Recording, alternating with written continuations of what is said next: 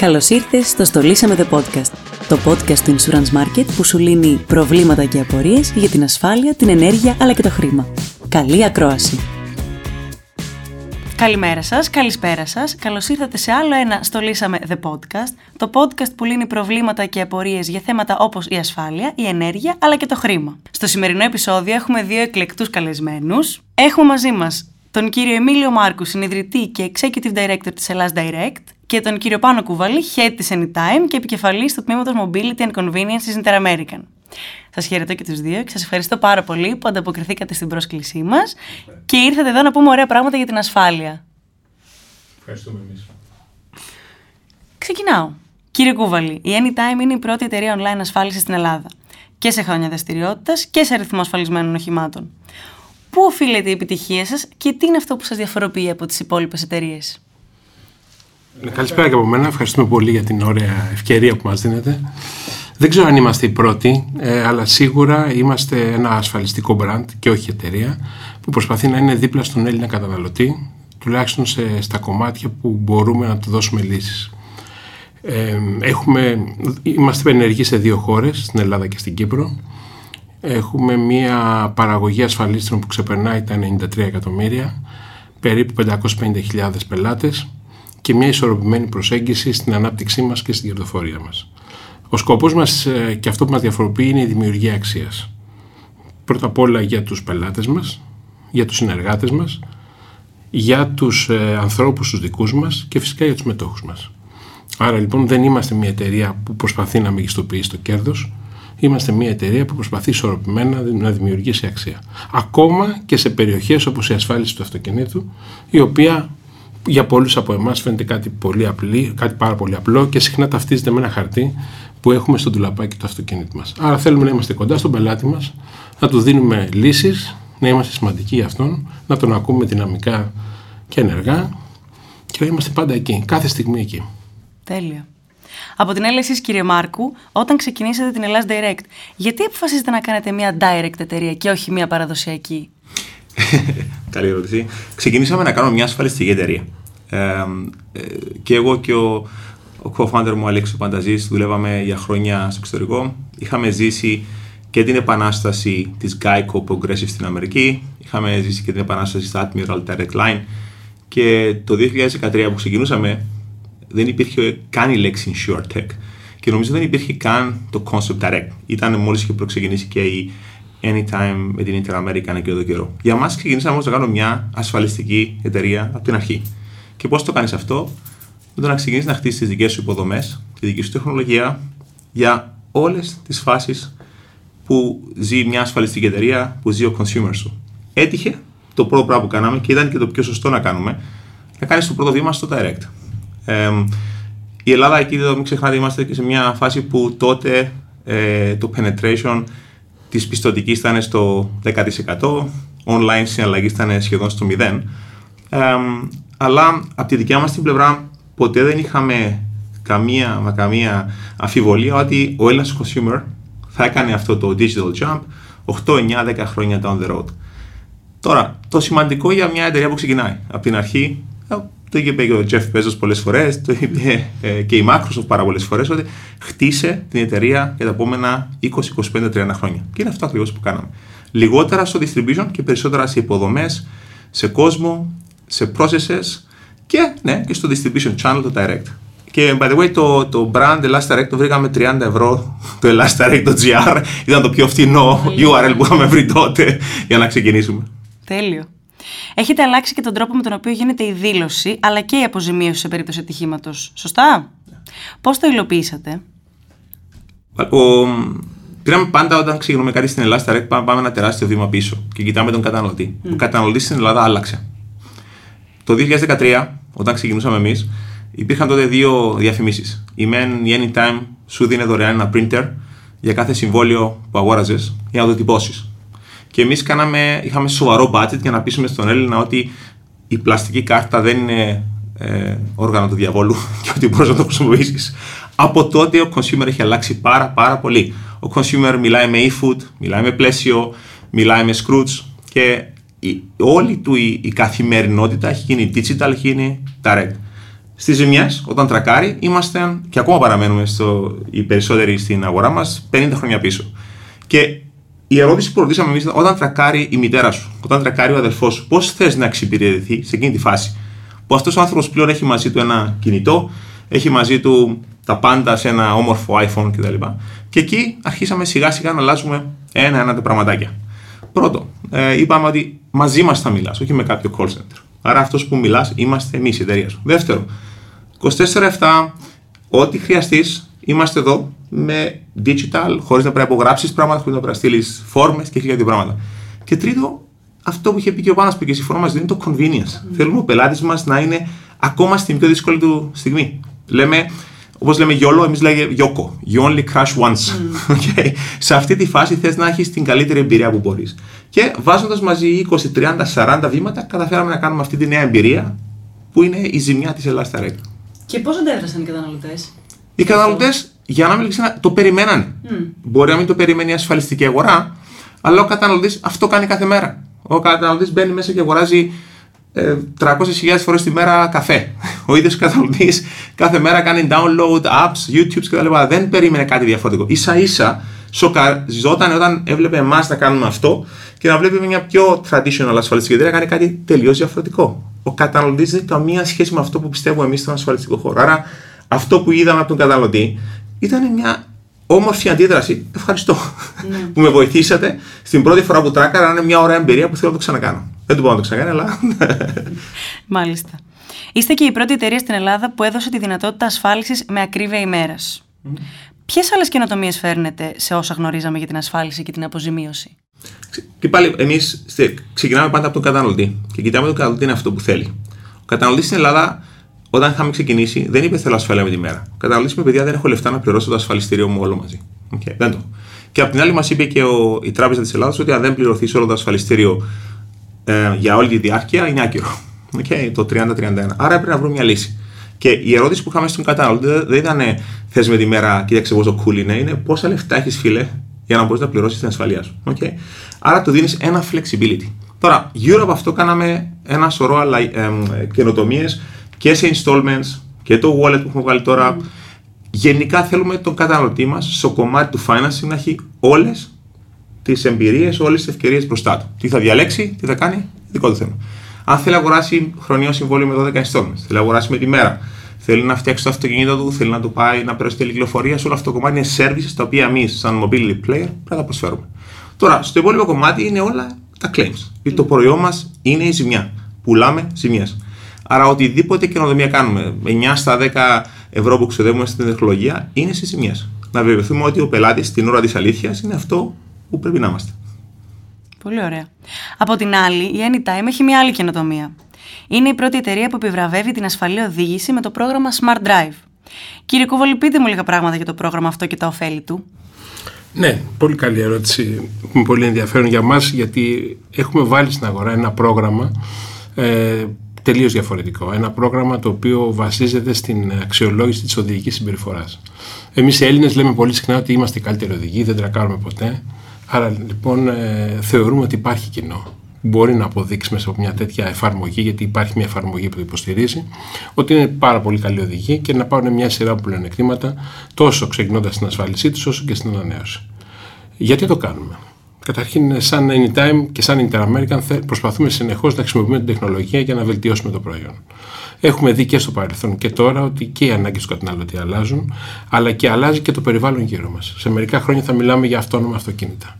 Εκεί ποιος θα είναι ο ρόλος της ασφάλισης; Εκτιμούμε ότι μέσα από προϊόντα αντίστοιχης λογικής, μέσα από το ίδιο το αυτοκίνητο, θα πρέπει να αξιολογείται η οδηγική συμπεριφορά, θα, θα πρέπει να υπάρχει μια αλληλεπίδραση πληροφορίας μεταξύ του καταναλωτή και του αυτοκινήτου και ανάλογα η ασφάλιση να ακολουθεί. Άρα λοιπόν ουσιαστικά είναι ένα προϊόν προφανώς που δεν αφορά την, ε, το, το ευρύ κοινό, αφορά όμως ανθρώπους που θέλουν να δουν καινούργια πράγματα, να αξιολογήσουν την οδηγική τους συμπεριφορά, ε, αφορά νέους ανθρώπους οι νέοι άνθρωποι έχουν συνηθίσει πολύ συχνά να μπαίνουν στη λογική της χρήσης των application και να επιβραβεύονται ανάλογα με, την, με το πώς χρησιμοποιούν κάτι. Οπότε θεωρούμε ότι είναι ένα πολύ, μια πολύ ενδιαφέρουσα καινοτομία που βάζουμε με, με προφανή τρόπο όχι τόσο να δούμε την καινοτομία για την καινοτομία όσο για να υποστηρίξουμε λίγο και τη βελτίωση της οδηγικής συμπεριφοράς του Έλληνα οδηγού. Ε, είμαστε μια χώρα με τους περισσότερους ε, θανάτους και σοβαρούς τραυματισμούς σε όλη την Ευρώπη, παρόλη τη βελτίωση που έχουμε τα τελευταία χρόνια. Δυστυχώς ένα μεγάλο κομμάτι αυτών των θανάτων έχετε από το νέο κοινό.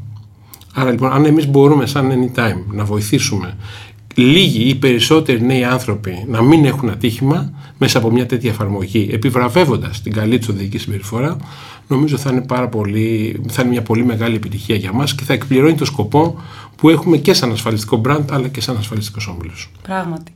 Και πώς, ε, πώς πάει η ανταπόκριση με αυτό; Πάει πάρα πολύ καλά σε νέα κοινά. Έχουμε πάρα πολλούς ασφαλισμένους ε, που είναι κάτω από τα 30 που έχουν, θέλουν να αλληλεπιδρούν με το application. Τους αρέσει να τρέχουν διαγωνισμούς, τους αρέσει με τους φίλους τους, με την παρέα τους να αξιολογούν την οδήγηση μεταξύ τους, να επιβραβεύονται γι' αυτό.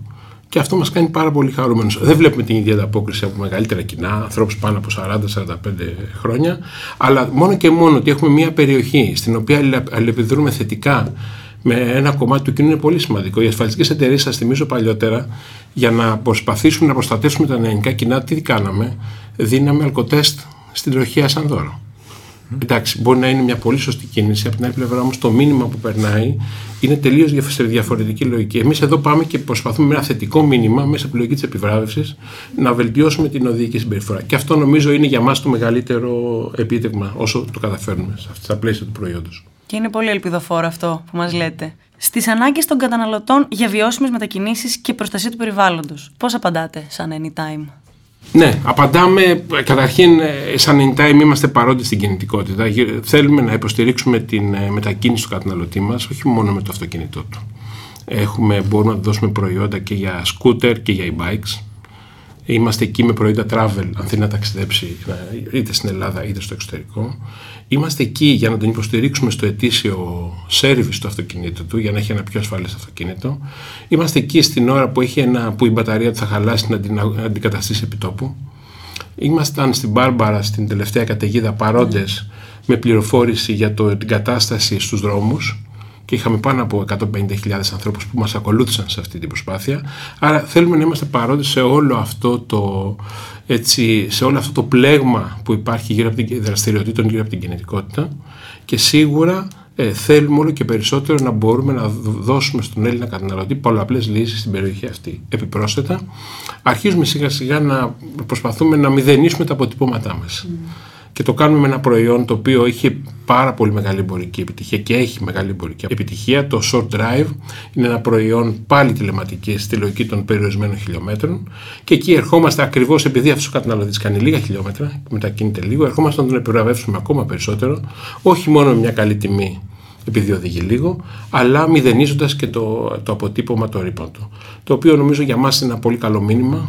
Ε, στρατηγικά είμαστε σε αυτή την κατεύθυνση. Θα συνεχίσουμε σε μια λογική τέτοιων δράσεων ε, συνεχώς. Είναι, είναι κάτι που μαζί με τον όμιλό μας, την Αχμαία και την American ε, οργανώνουμε από κοινού και θέλουμε να κάνουμε βήματα σε αυτή την κατεύθυνση. Ε, γιατί σαν χώρα είμαστε μια χώρα που έχει χτυπηθεί πάρα πολύ από τις κλιματικές αλλαγές και πρέπει να πάρουμε βήματα στην σωστή κατεύθυνση. Κύριε Μάρκου, πριν λίγες μέρες ανακοινώθηκε πως η Ελλάδα έχει τον γυρεότερο στόλο αυτοκινήτων στην Ευρωπαϊκή Ένωση. Εντυπωσιακό. Mm.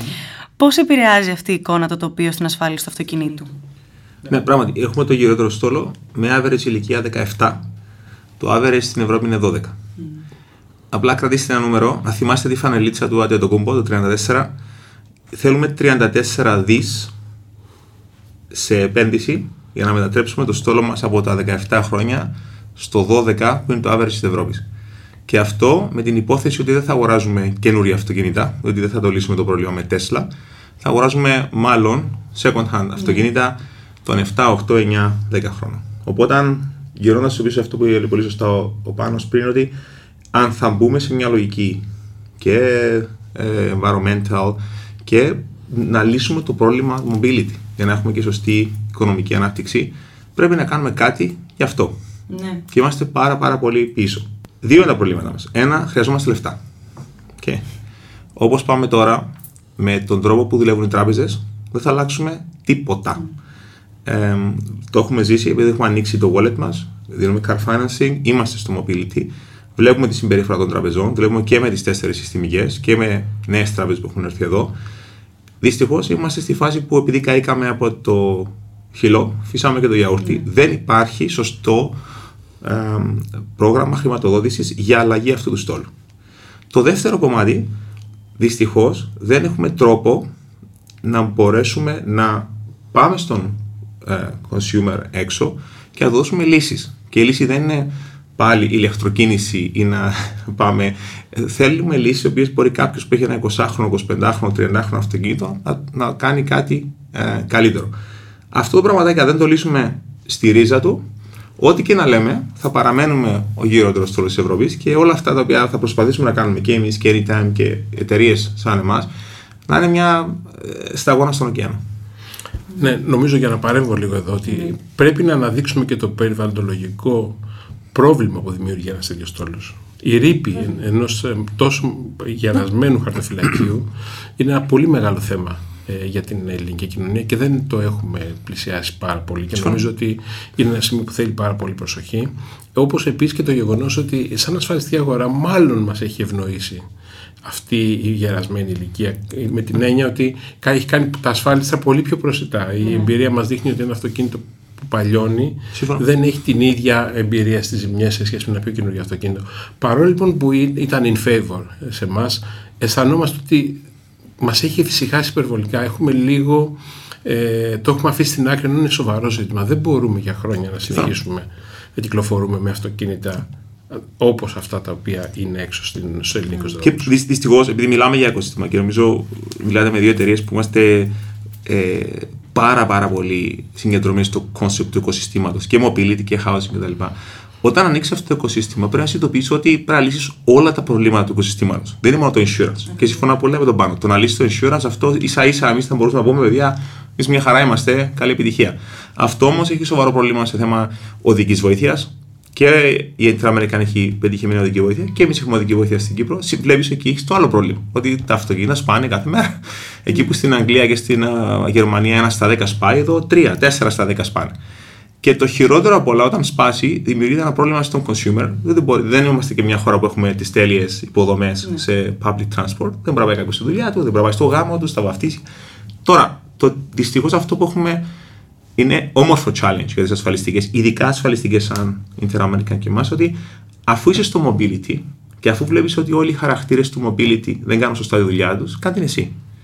Και ζήσαμε για χρόνια με το concept του bank assurance, ζήσαμε με χρόνια με το concept ότι κάποια τράπεζα, κάποιος άλλος θα κάνει κάτι και εμείς θα ασφαλίζαμε. Αν δεν μπορεί να το κάνει, θα το κάνουμε εμείς. Άρα υπάρχει insurance bank, άρα υπάρχει οδική βοήθεια, last mile, mm. υπάρχει το mobility που έχουν χτίσει πολύ όμορφα πάνω. Υπάρχουν πολλά πράγματα γύρω τα οποία θα τα κάνουμε εμείς. Και αν κάποιος πελάτης μας έχει μείνει στο δρόμο στην Αμαλιάδα και πρέπει να το φέρουμε πίσω, δεν θα το φέρουμε. Mm. Δεν θα περιμένω κάποιον άλλο να κάνει αυτή τη δουλειά. Mm. Το κακό φυσικά με την Ελλάδα, που είναι εκεί, δεν έχουμε συνειδητοποιήσει πόσο άσχημα τα πράγματα. Πραγματικά και δεν θέλω να με.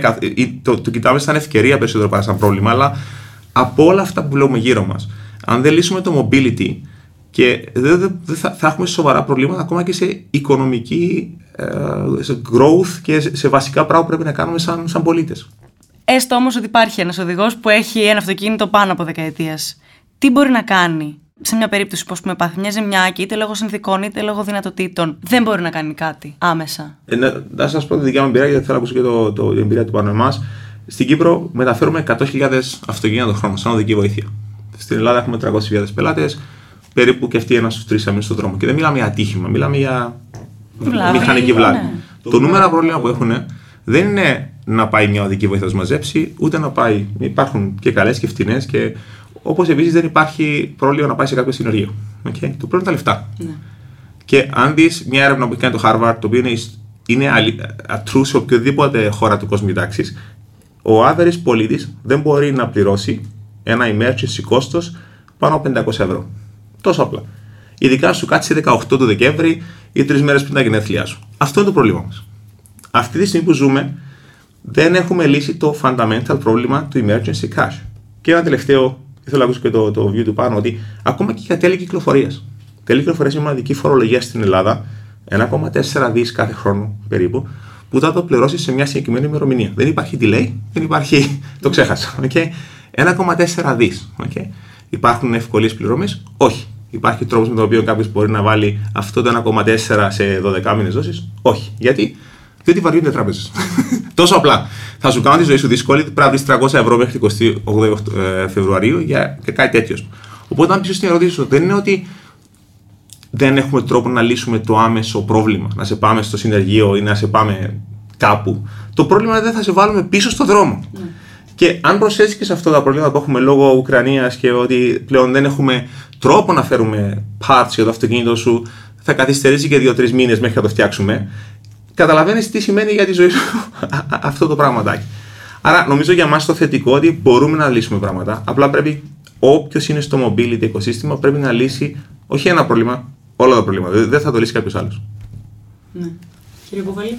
Ναι, εγώ θα έλεγα ότι για μας επειδή έχουμε αρκετά χρόνια που δουλεύουμε την οδική βοήθεια και νομίζω όταν τη χτίσαμε την οδική βοήθεια, την εταιρεία της οδικής, παρόλο που η εταιρεία τότε ήταν πιο πολύ προσανατολισμένη στις, στις ασφάλειες, ασφαλής ζωής και υγείας, ο λόγος ήταν γιατί πάντα είχαμε την, τη λογική ότι πρέπει να υποστηρίξουμε τον καταναλωτή και να δώσουμε λύσεις γύρω από το προϊόν του. Το, το έχουμε κάνει στο κομμάτι της υγείας, το έχουμε κάνει στο κομμάτι της οδικής. Είναι πολύ σημαντικό να είσαι δίπλα στον ε, άνθρωπο που είναι ασφαλισμένος σε σένα τη στιγμή της αλήθειας, τη στιγμή που πρέπει μπορεί να μην χρειαστεί να του κάνεις τίποτα άλλο. Να, αρκεί να βρεθείς εκεί, μπορεί να μην έχει πάθει τίποτα το αυτοκίνητό του, μπορεί να μπορεί να συνεχίσει. Κάποιες στιγμές θέλουμε να είμαστε όμως εκεί, γιατί υπάρχουν άνθρωποι που αισθάνονται πολύ άσχημα, είναι στρεσαρισμένοι, είναι πιεσμένοι. Είναι πολύ σημαντικό πράγμα. Έχουμε πραγματικές ιστορίες που ο άνθρωπος μας που πήγε εκεί δεν άλλαξε πραγματικά τίποτα αλλά ηρέμησε τον άνθρωπο, τον ξαναέβαλε με ασφαλή τρόπο στο, στο δρόμο να συνεχίσει, τον διαβεβαίωσε ότι το αυτοκίνητό του είναι καλά. Άρα λοιπόν το peace of mind είναι πάρα πολύ σημαντικό, να μπορούμε εκείνη τη στιγμή να επαναφέρουμε τον άνθρωπο στους σωστούς φυγμούς καταρχήν και βέβαια να δώσουμε βοήθεια. Ναι. Να δώσουμε βοήθεια, ξαναλέω, έχουμε το παράδειγμα της μπαταρίας. Εμείς πραγματικά μπορούμε, αν μια μπαταρία χαλάσει στο δρόμο, επιτόπου να κάνουμε την αλλαγή σε 20-25 λεπτά. Αυτό είναι πάρα πολύ καλό. Ούτε χρειάζεται μετά να σκεφτείς τι πρέπει να κάνω, που πρέπει να ψάξω, σε ποιο συνεργείο να πάω. Λύνεται επί τόπου με την, ε, με την υποστήριξη της American και ο καταναλωτής συνεχίζει. Το ίδιο συμβαίνει και με άλλα πράγματα. Με το σερβις του. Πώς κάνουν σερβις. Προσπαθούμε να το θυμίσουμε στους πελάτες μας. Προσπαθούμε να τους βρίσκουμε ανταγωνιστικές τιμές. Προσπαθούμε να τους οδηγήσουμε να πάνε στο σερβις. Άρα λοιπόν, στηρίζοντας όλο το ταξίδι της κινητικότητας, θα συμφωνήσω, είναι πάρα πολύ σημαντικό. Ναι. Σε διαφορετικά σημεία ο καθένας. Η Ελλάδα έχει διαλέξει συγκεκριμένες περιοχές, εμείς είμαστε κάπου αλλού, κάπου έχουμε επικαλύψει, κάπου διαφοροποιούμαστε. Αλλά συμφωνώ ότι το να υποστηρίξουμε ευρύτερα την κινητικότητα του καταναλωτή ναι. σε όλο το εύρος ε, και ακόμα περισσότερο είναι πάρα πολύ σημαντικό. Δεν έχει σημασία. Στο μέλλον, η αίσθησή μου είναι ότι αν έχω έναν καταναλωτή που μένει στο Μαρούσι και δουλεύει κάπου στο κέντρο, θα πάρει το αυτοκίνητό του, θα πάει στο, στο μετρό, θα πάρει το μετρό, θα κατέβει πιο κάτω, θα πάρει ένα πατίνι, ένα σκούτερ, θα συνεχίσει μέχρι τον τελικό προορισμό. Εμείς τι ρόλο θα παίξουμε σε αυτό το ταξίδι, Θα ασφαλίσουμε μόνο το αυτοκίνητό του, ή θα πρέπει σιγά σιγά να δημιουργούμε προϊόντα τα οποία θα συνδυάζουν όλο και περισσότερο τα διαφορετικά στάδια της μετακίνησης και θα μπορούν να τον καλύπτουν και για το προσωπικό του ατύχημα όταν ταξιδεύει και θα μπορούν να του προσφέρουν και ε, μια άλλη κάλυψη με το σκούτερ του. Άρα πρέπει να πηγαίνουμε όλο και περισσότερο σε ασφαλιστικές ή μη ε, επιλογές που έχουν αρκετά πράγματα πέρα από το τυπικό παραδοσιακό ασφαλιστήριο που κάποιοι έχουν στο τουλαπάκι απλά για να μην τους γράψει τροχέα. Πάρα πολύ ωραία. Θα σας πάω λίγο πίσω πάλι, κύριε Κουβάλη, που είπατε για, το, για τις καταστροφές και την κλιματική αλλαγή. Δυστυχώς πάντα στην επικαιρότητα ε, κυριαρχούν και επικρατούν γεγονότα με φυσικές καταστροφές, σεισμούς, φωτιές, πλημμύρες και γενικά πολλές απόρριες της κλιματικής αλλαγής.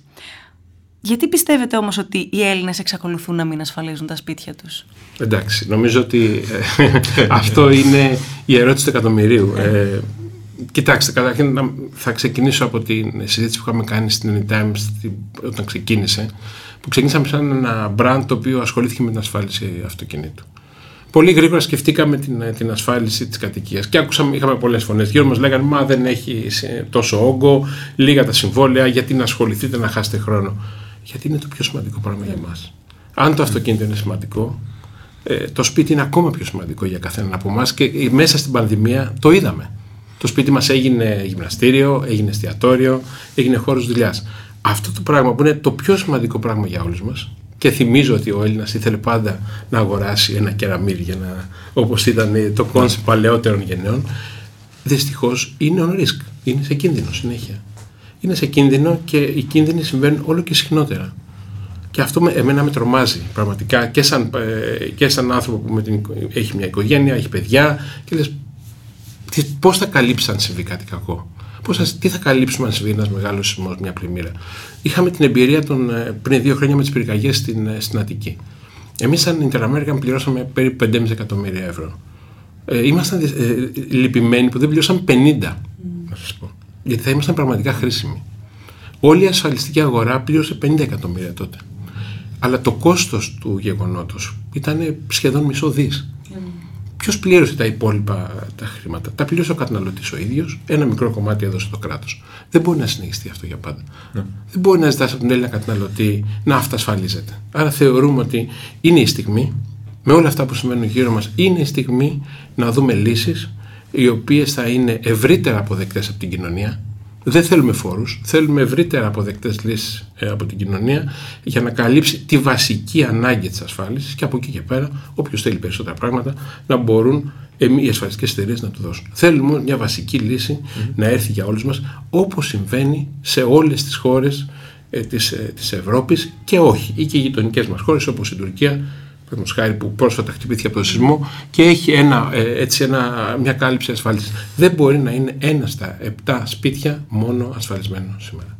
Εντυπωσιακός αριθμός.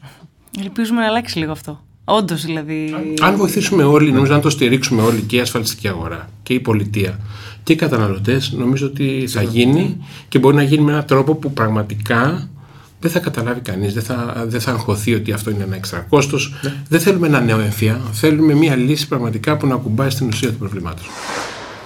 Ερώτηση και για τους δύο. Θέλω να μου πείτε πώς λειτουργεί η τεχνολογία σαν σύμμαχο στην καθημερινότητα μιας ασφαλιστικής εταιρείας και πώς την χρησιμοποιείτε προς όφελός σας. Ε, θα βάλω δύο κομμάτια που ε, μας έχει βοηθήσει η τεχνολογία. Ε, ένα είναι data. Το γεγονός ότι πλέον ξέρουμε πολλά πράγματα για τον consumer μας και όχι μόνο για το κομμάτι του ρίσκου, αλλά για συνήθειες, για, ε, για το πώς δουλεύει, πού πάει, που έρχεται όλο αυτό το κομμάτι είτε στο mobility, είτε στο housing, είτε στο health. Και για μας το data έχει βοηθήσει πάρα, πάρα πολύ τα τελευταία 10 χρόνια, ειδικά όταν αρχίσαμε πλέον να κεντροποιούμε αυτό το data από πλευράς ε, gov.gr. Mm. Ήταν εκπληκτικό. εκπληκτικό. Είναι ένα πράγμα που μου αρέσει να λέω το έχουμε μοιραστεί και με την κυβέρνηση. Στην Ελλάδα, το Gov, αν το δεις στο Google Trends, είναι πιο πάνω και από τη λέξη porn. Ο Έλληνας μένει πιο πολλές φορές στο Gov παρά mm. σε porn. Αυτό το να το πετύχει μια κυβέρνηση σε τρία χρόνια είναι καταπληκτικό. Το οποίο πίσω στην ερώτηση σου, αυτό το availability of data, correct data και από την κυβέρνηση μας βοηθάει και στη σχέση μας με τον consumer και στην τιμολόγηση και σε πολλά πράγματα που θέλουμε να κάνουμε. Και αυτό θα συνεχίσει, έτσι ώστε αν στο μέλλον, είτε είναι αυτό και πιο πάνω πριν, να ενημερώσω κάποιον, ρε φίλε, πρέπει να πάω στο αυτιό σου service. Ρε φίλε, είναι το χταίο. Ε, by the way, το συγκεκριμένο αυτοκίνητο το οποίο έχεις στα 8 χρόνια χρειάζεται αυτό, αυτό και αυτό. Ε, το ίδιο συμβαίνει και με τα σπίτια. Να μπορούμε αύριο να έχουμε early warning αυτό που έχουν χτίσει τα παιδιά στην Αμερική για το κομμάτι του. Έχουμε χτίσει κάτι παρόμοιο σε θέματα σεισμού, σε θέματα πυρκαγιών. Μπορεί να στείλεις warning σε έναν άνθρωπο, ρε φίλε, είσαι στην Πάρο, έχετε φωτιά στα 100 μέτρα. Μπορούμε να το κάνουμε αυτό. Άρα data είναι το ένα. Το δεύτερο είναι να χτίσουμε virtual transactions για να μην ταλαιπωρούμε τον καταναλωτή. Το last mile, first mile, ό,τι θες το ονομάζεις. Τι είπε ο Πιερακάκη. Είπε, παιδιά, εγώ με αυτό που σας έκτισα, γλιτώσατε 1,2 δις επισκέψεις στο ΚΕΠ. Αυτό είναι γαμάτο. Mm. Okay. Ε, Όπως επίσης ε, όλα αυτά που χτίζουμε εμείς στο mobility, αυτό πιο απλό, να γλιτώσεις λίγο χρόνο, να κάνεις τη ζωή σου πιο εύκολη, να, να, να, να μειώσεις αυτά τα last miles. Όταν είχαμε ξεκινήσει εμείς το κομμάτι ζημιών πριν 6 χρόνια, όταν είχες μια ζημιά, on average έκανες 17 τηλεφωνήματα μόνο στο συνεργείο. Okay. Μεταξύ συνεργείου, ασφαλιστής κτλ. Όπως επίσης έκανες και καμιά κοσταριά φόρμες, υπογραφές κτλ. Αν αυτό το κάνεις με ένα απλό βήμα λόγω τεχνολογίας, ίσως είναι πιο εύκολη. Τώρα, αν έχεις αυτά τα δύο, αν έχεις το data και αν έχεις και το κομμάτι του, του last and first mile, τότε use your imagination να κάνεις και άλλα όμορφα πράγματα. Για ποιο λόγο να μην σου πω, ρε φίλε, ξέρεις κάτι, αφού θα αγοράσεις αυτό το σπίτι, να σου δώσω εγώ το mortgage. Να σου κανονίσω εγώ να πάρεις πέντε έπιπλα από το IKEA. Όπως σου στέλνει ο άλλος μπέρκερ στο, στο δρόμο, όπου θες, στην ώρα του, όμορφο κτλ. Οπότε αυτά είναι τα πράγματα που κάνουμε. Και θέλω να μειώσω λίγο αυτό το. Ένα λάθος που κάνουμε πολύ και εμείς σαν ασφαλιστικέ.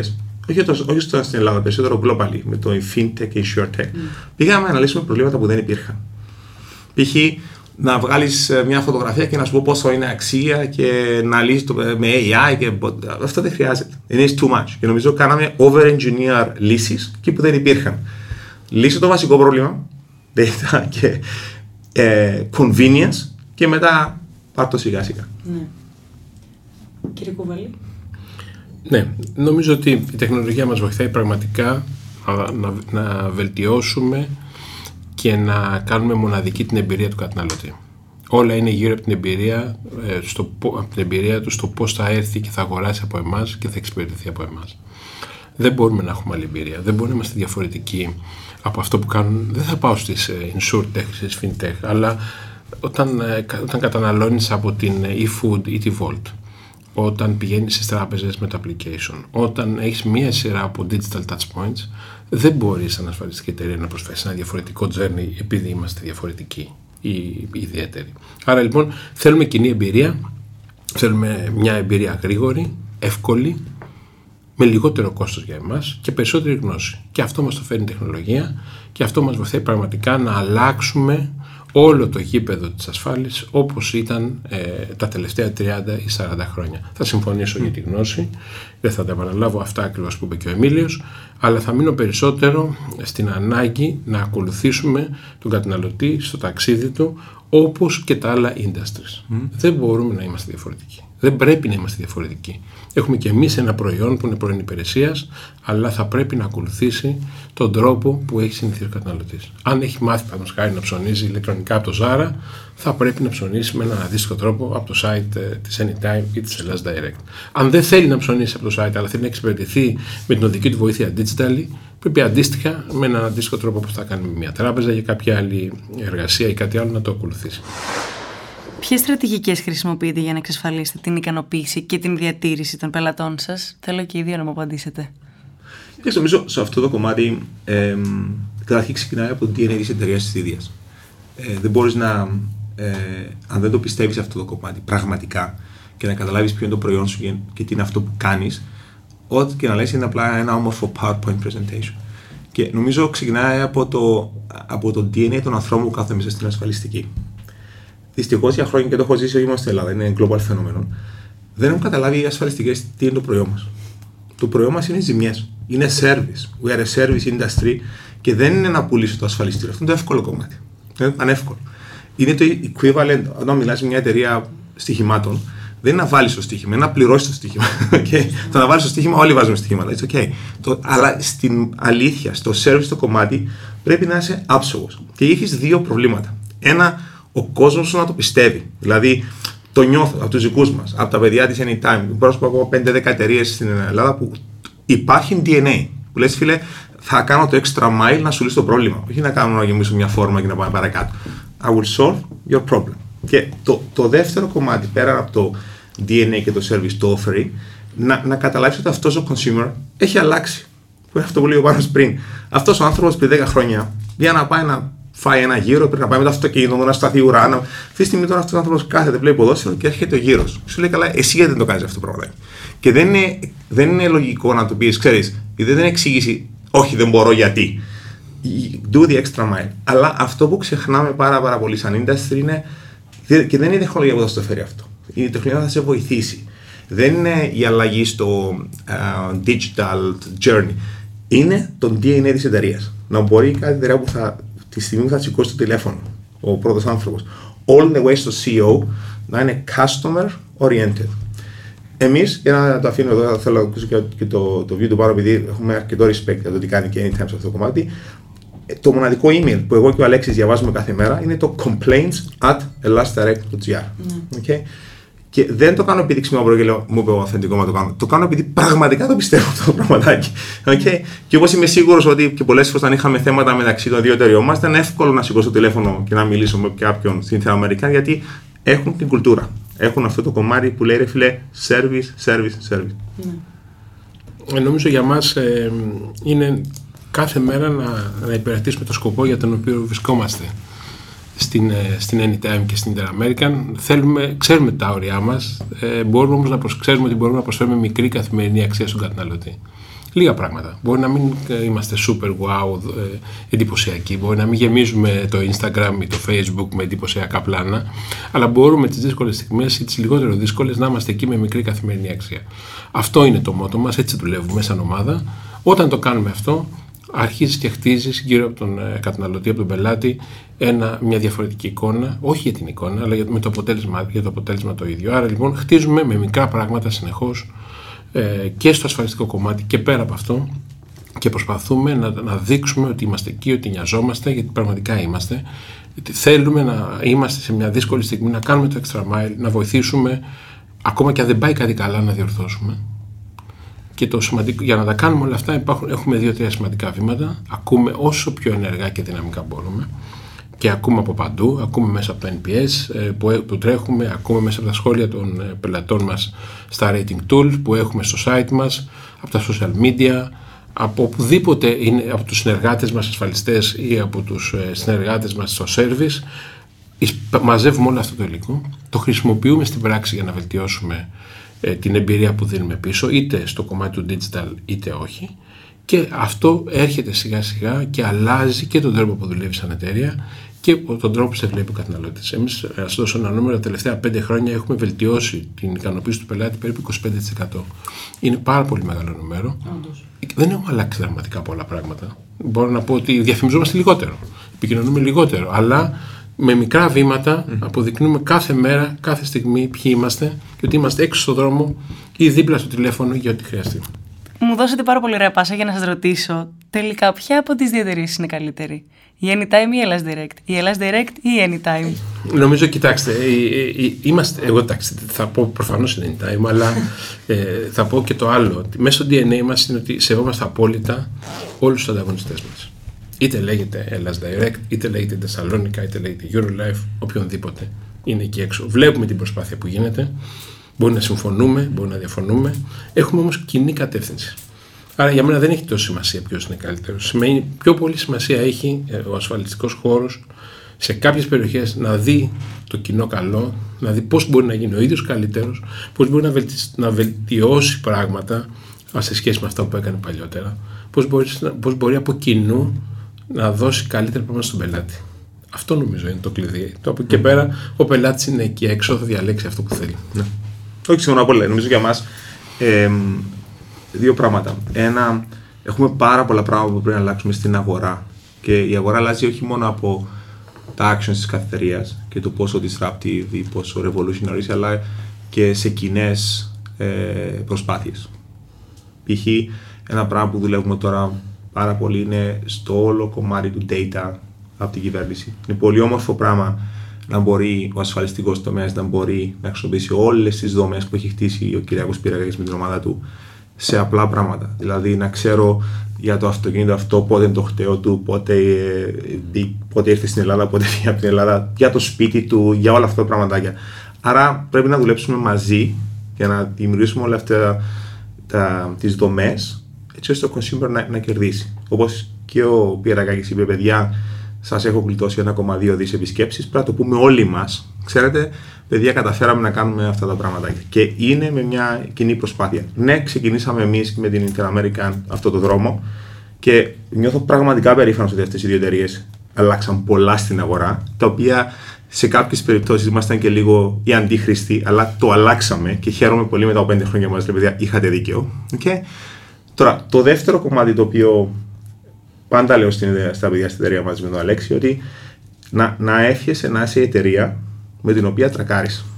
Okay. Ε, εκεί θα καταλάβεις πραγματικά, ειδικά στη ζωή που ζούμε, που όταν ασφαλίζεις κάποιο τρίτο event ή ασφαλίζεις κάποιον άλλο, που είναι το μεγαλύτερο κομμάτι της Ελλάδας αυτή τη στιγμή, να μπορείς να κάνεις εύκολη τη ζωή αυτού που τράκαρε μαζί σου. Εγώ χαίρομαι πάρα πολύ να μου πει κάποιος: Ξέρεις κάτι, δεν είμαι πελάτη σας. Τράκαρα μαζί σας και είχα μια ωραία εμπειρία επειδή δεν μου τα πρίξατε. okay. Αυτό είναι πάρα, πάρα, πάρα πολύ σημαντικό. Δηλαδή, μέσα από αυτή τη συλλογική προσπάθεια χτίζεις και τη συνείδηση του κόσμου. Όταν πολύ σωστά εγώ πάνω πριν, μακάρι να πληρώναμε 50 και 100 εκατομμύρια στις ζημιές, ότι είναι με αυτόν τον τρόπο που το οποίο θα καταλάβει κάποιος άνθρωπος ότι αυτό είναι το προϊόν. Ε, οπότε ναι, έχουμε δρόμο πολύ. Χαιρόμαστε επίση τώρα που αυτό το digital δεν είναι πλέον το cool thing, είναι the main thing. οπότε πλέον όλοι έχουν μπει σε αυτή τη, λογική και πολύ θα χαρώ να υπάρχουν ακόμα τρει-τέσσερι εταιρείες ανάμεσα στο επόμενο podcast σε πέντε χρόνια να έχουμε και, και άλλους uh, baby anytime και baby HD. Ε, εντάξει, εγώ στο επόμενο podcast θα ήθελα να δω ε, πόσο πιο παρεμβατική θα είναι η aggregators επίσης στην ασφαλιστική αγορά. Σωστό. Πόσο πιο δυναμικό ρόλο μπορούν να παίξουν. Challenge accepted. ναι. Και ειδικά στο κομμάτι της ποιότητας και πώς μπορούν να, να βελτιώσουν πολύ την ποιότητα και στην αγορά ενός ασφαλιστικού προγράμματος αλλά και στην εξυπηρέτηση ενός πελάτη. Νομίζω ότι υπάρχει ένα ωραίο challenge και για εσά. Όντως. Ναι. Το, το αναγνωρίζουμε και το αναλαμβάνουμε. Σας ευχαριστώ πάρα πολύ που ήσασταν εδώ. Είπαμε πάρα πολύ ωραία πράγματα, κάναμε πολύ ωραία κουβέντα. Ε, νομίζω ήταν πολύ ωραία αυτή η σύμπραξη και εύχομαι να τα ξαναπούμε. Σούπερ. Ευχαριστώ πάρα πολύ. Γεια σας. Αν σου άρεσε αυτό το podcast, μην ξεχάσεις να μας ακολουθήσεις στο Spotify, στο YouTube ή στα Google ή Apple Podcasts.